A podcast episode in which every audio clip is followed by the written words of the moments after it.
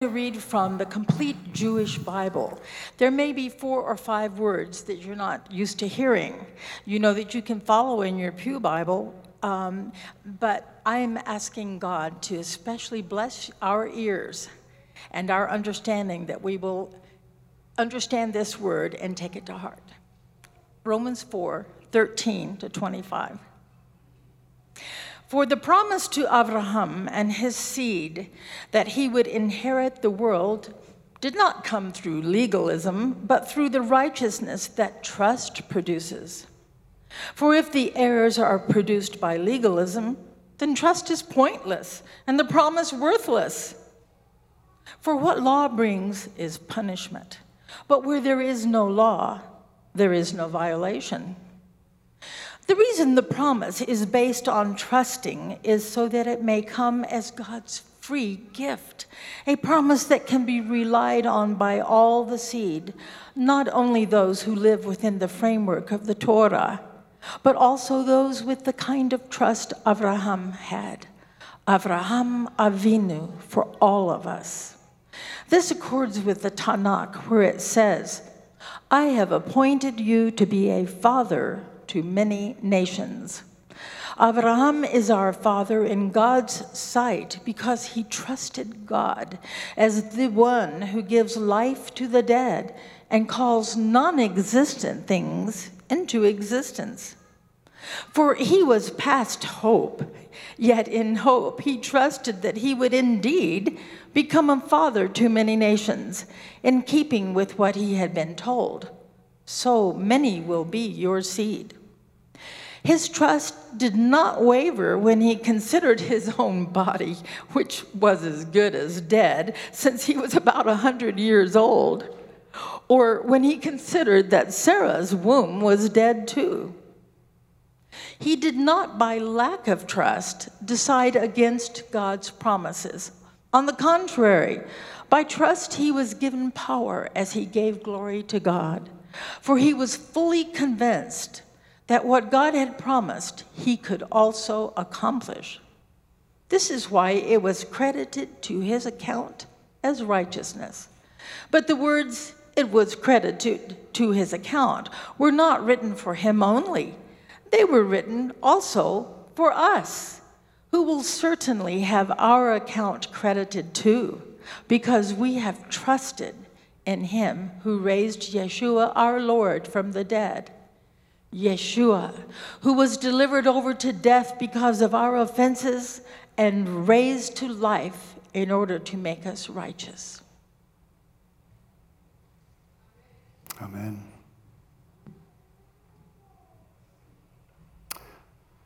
There's really not much to add to what Sandy already has told the kids this morning.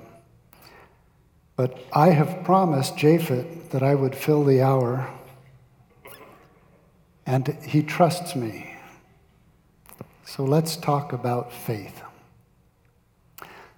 Fifteen years ago, I sat in the office of a physician not too far from this church as he carefully studied an MRI of my brain. Hmm, he said. He put up a couple more films in a different part and studied them. Then he turned and faced me. This is not good, he said. In fact, this is really bad. You have a brain tumor that is pushing down on your brain stem. As I struggled to take in the gravity of the words, he continued From your medical chart, I see that you don't smoke, you don't drink, you don't do drugs, you've had no radiation therapy to your head, and you have no family history of brain tumors but you do eat too much cheese. He stood up, smiled, walked to the door, and began to leave the room. Wait, doctor, I said, I've got a tumor in my head. What's your plan? Isn't there something we can do about this? Oh, he replied, I know you came to me because I'm a neurosurgeon, but I don't do surgery anymore. I just review charts and judge the merits of the case. Clearly, you've got a major problem, but I forgive you. That's great, I said with some sarcasm, but I'm beginning to stumble when I walk. I'm getting headaches every afternoon. My vision is starting to blur. I used to be tarp as a shack, but now I feel drain damaged. I need help. Yes, he said, I know. I predict that this will continue to get worse. In fact, it probably will kill you. But at least you'll know you're forgiven. He stepped out of the room and closed the door. For you young folks in the congregation or watching online, that story is an allegory. It mixes real life events with fantasy to deliver a message. It's a narrative with an underlying lesson. The word allegory comes from the Greek word that means, I'm making this up for your own good. Maybe. I use that allegory, though, to set things up for my next claim, which is also an allegory. We all have brain tumors. We're not quite right. There's something wrong with the way we think, with the way we behave, with the way we interact with each other. We distrust or disbelieve in God, and we ourselves can't be fully trusted. Now, I've been told all my life that the solution to this problem is that we need to have our sins forgiven. And that's why Jesus came and died on the cross for us. I don't believe that anymore. I do believe that we've been forgiven, Ellen White says that when Christ prayed for his tormentors and asked forgiveness, that he, his prayer embraced the world. It took in every sinner that had lived or should live from the beginning of time to the end of the world. To all, forgiveness is freely given. In the story of the prodigal son, it's also clear that the Father forgave the Son long before he returned home and tried to confess and repent. In fact, the Father never, never even let him finish his confession. He interrupted him and called to his servants, Hurry, go and get him a coat, my best one, and tell the cooks to start preparing a feast. So, if our sins have been forgiven, what's the problem? The problem is that forgiveness alone doesn't do away with sin.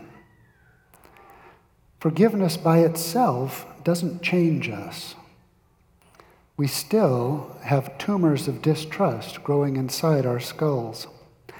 It's like the doctor forgiving me and then walking out of the room knowing that eventually I was going to die and doing nothing about the root cause of my problem. The root cause of sin is distrust. It's a malignancy that permeates our characters, and forgiveness alone doesn't remove it. Christ didn't tell Nicodemus that he needed to be forgiven. He told him he needed brain surgery. He needed a complete makeover. He needed his tumor of distrust surgically removed. In Romans 3, Paul defines these metaphorical tumors as the power of sin and then describes their consequences he concludes by saying that we have all sinned and have fallen short of the beauty of God's plan for us. In chapter 4, our text for today, he concentrates on Abraham, who he presents as one example of a person who trusted God. Although Abraham is called our spiritual father and the father of faith, he didn't live a charmed life. In fact, there's nothing magical about the plan of salvation. Sometimes Abraham trusted God. Sometimes Abraham didn't trust God. He was a nomadic shepherd. He had no disciples. He performed no miracles. He wielded no kingly power, and he made no prophecies. And yet, it has been argued that he was the most influential human being that ever lived.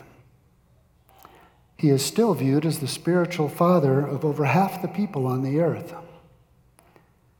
The faiths of Islam, Christianity, and Judaism all view him as their forefather.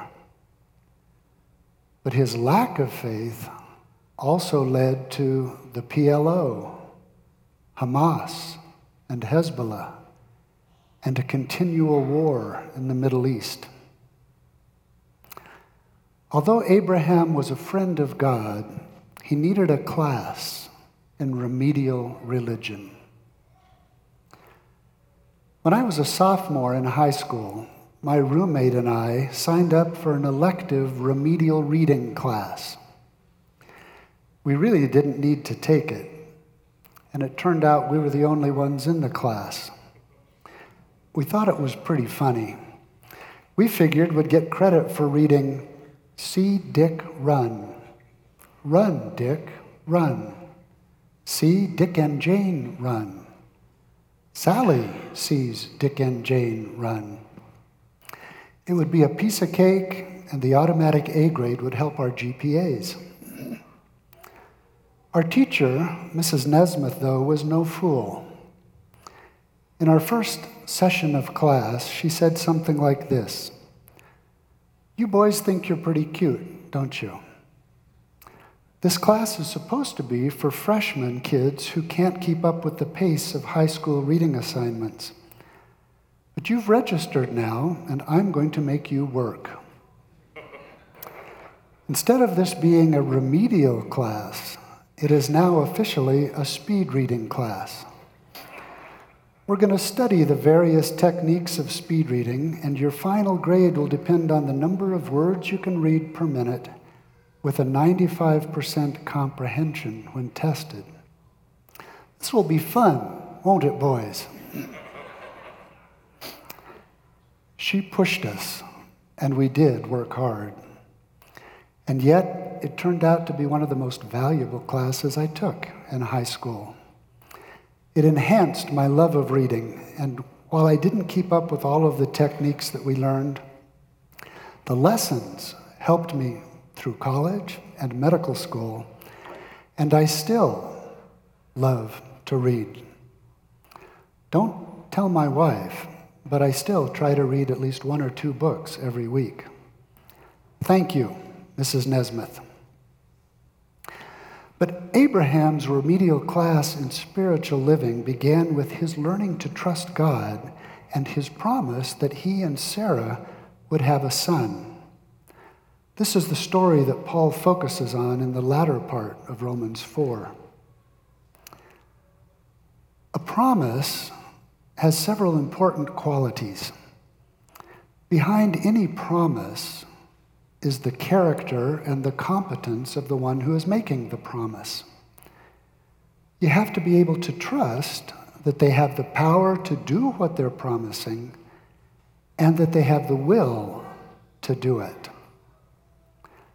It's also important to remember that the value of trust is not in the person doing the trusting. It's entirely and exclusively dependent on the person being trusted.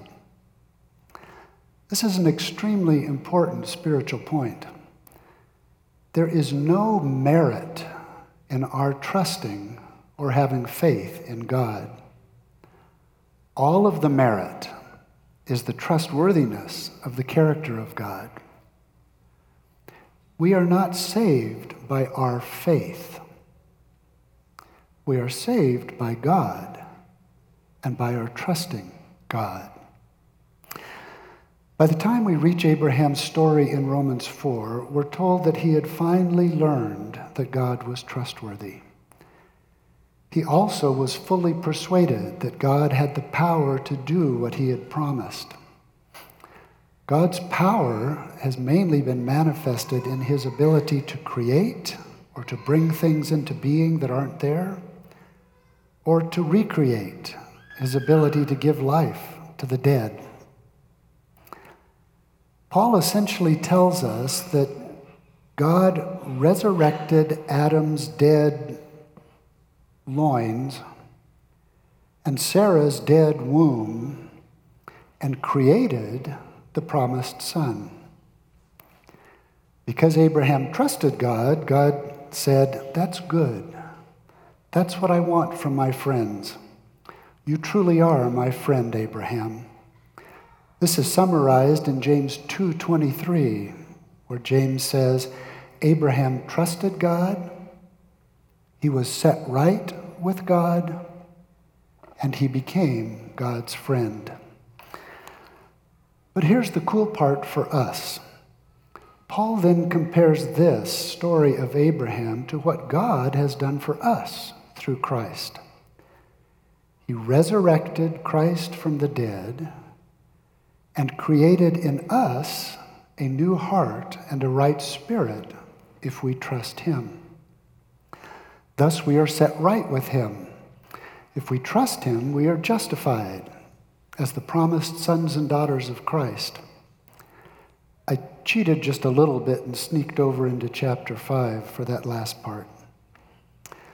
So James 2:23 could now say Mark or Mary Lou or Japhet or Peter or Jan or Matt or Diane trusted God.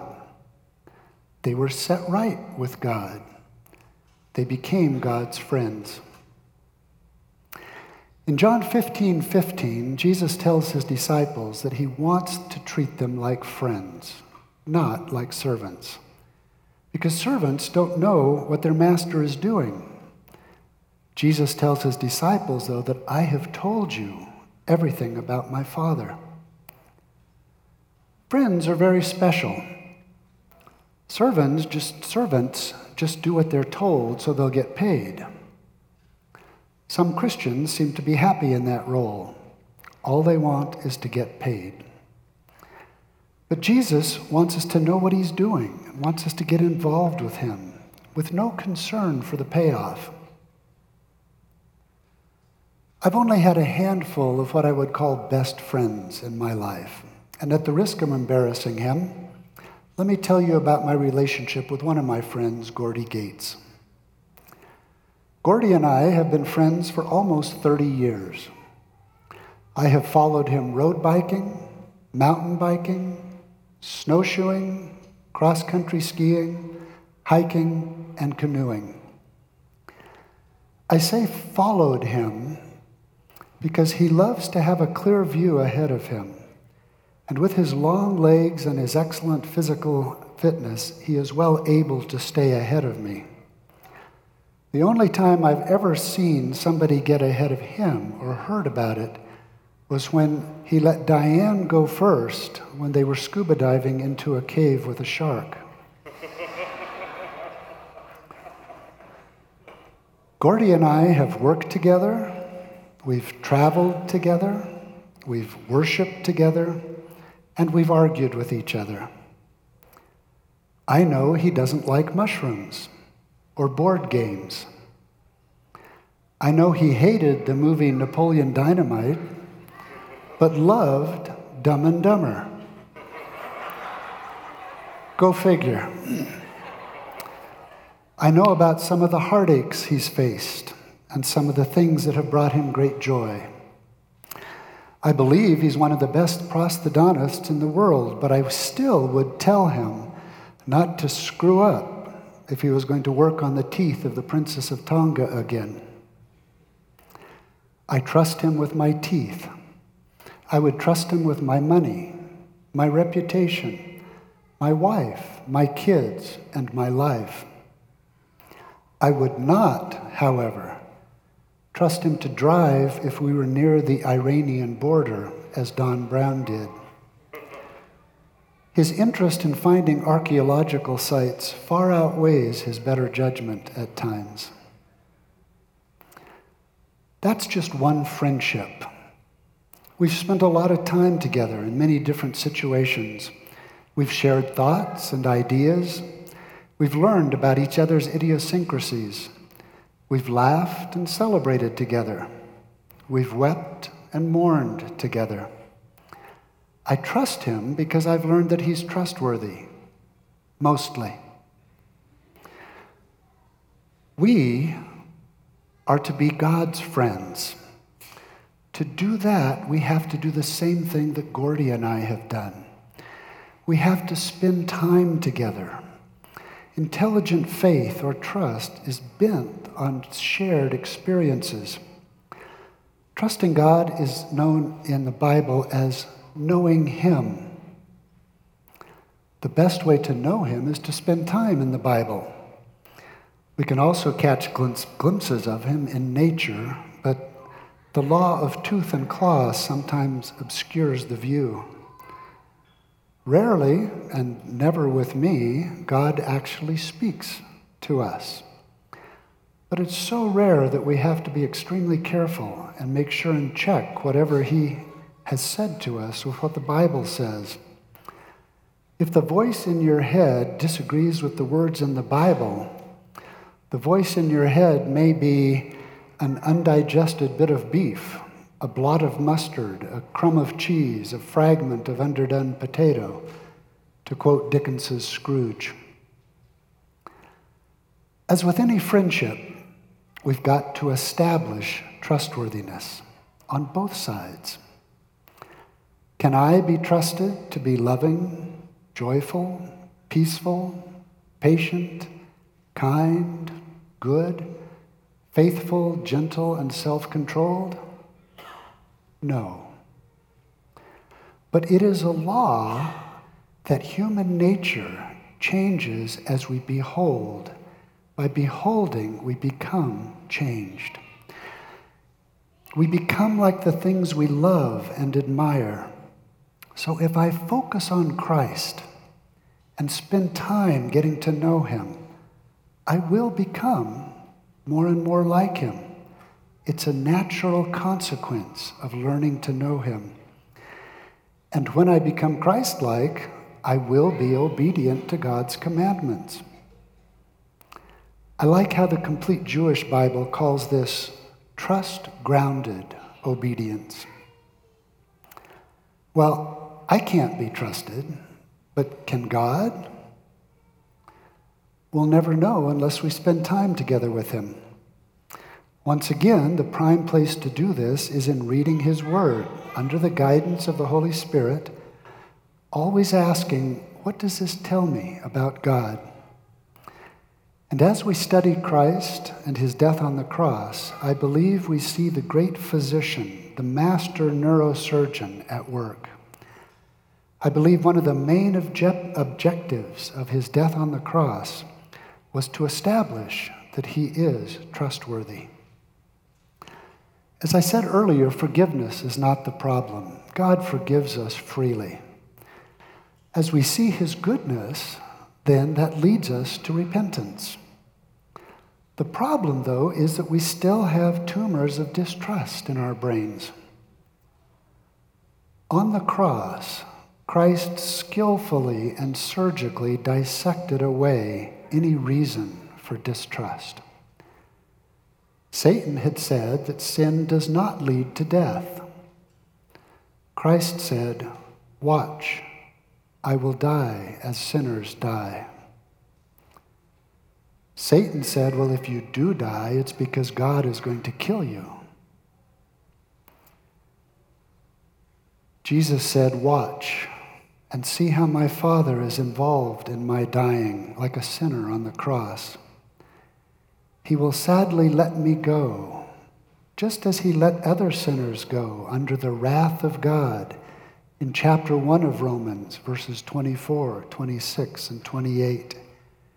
Here in Romans 4 25, the exact same word is used for the wrath of God toward Jesus on the cross. And as he sadly lets me go, I will cry, My God, my God, why have you forsaken me? Satan said that love was not a strong enough principle on which to govern the universe. On the cross, Jesus said, Watch what happens to my countrymen when they attempt to obey God through fear as a powerful stranger. They will kill the lawgiver and rush home to keep the law. Can God be trusted? Can we put our faith in Him? Yes, and the cross proves it.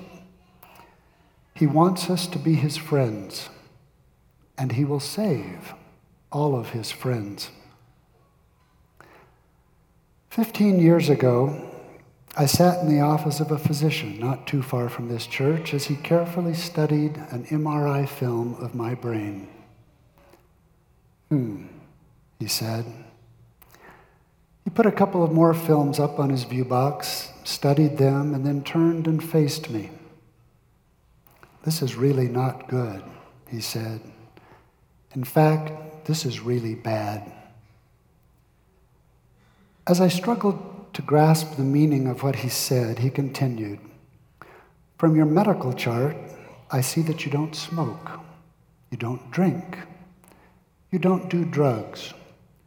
You've had no radiation therapy to your head, and you have no family history of brain tumors. That's good. I don't care how much cheese you eat. He sat down and pulled his stool closer to me and looked directly in my eyes. You have a brain tumor, he said. It's an odd looking tumor. I don't know what type it is from the films, but there are signs to indicate that it may be benign. That's good. This is going to take a lot of work on the part of both of us. And I believe we're going to have to work together for at least five years. We're going to become good friends. Here's my proposal for you. First, we'll put an EK monitor, uh, EKG monitor on your heart. We'll start some IVs into your veins for fluids. We'll give you some medicine to put you to sleep. That's the good part. You'll be asleep. Then we'll put a catheter into your bladder, and I will shave the hair off the back part of your head. I'll then make an eight or nine inch cut into your scalp down to the bone. I'll use a saw then to cut away a four or five inch square piece of your skull and take it out. I'll then make a cut into the lining of your brain. We'll take out a piece of the tumor and we'll send it to a pathologist to see what kind of tumor it is. If it's what I think it may be, I will then ask my partner to come assist me, and for the next 11 or 12 hours, we will slowly and carefully burn away the tumor and chip it out until we have moved all that we can without damaging any brain tissue. I'd say that there's a 70% chance that you're going to be deaf in your left ear because this tumor has grown over the acoustic nerve but we'll do our best to spare it. There's also a chance that we might damage some of the healthy brain tissue and that you may have some residual deficits from that. Of course, you also might die. However, when we think we've gotten all of the tumor, we'll slide a catheter into the center of your brain to measure the pressure inside your skull We'll lay the piece of bone back into the opening. We'll staple closed your scalp. And that's when your work starts. It will take you months to recover, You may lose your hearing, as I said. You may never get your balance back again. You may continue to have headaches, at least for a while. You may need some further therapy for some of the deficits that we may cause. But I believe we can save your life, but I need you to trust me. I took a deep breath and looked at my wife. We both had tears in our eyes. I trust you, doctor. When can we get started?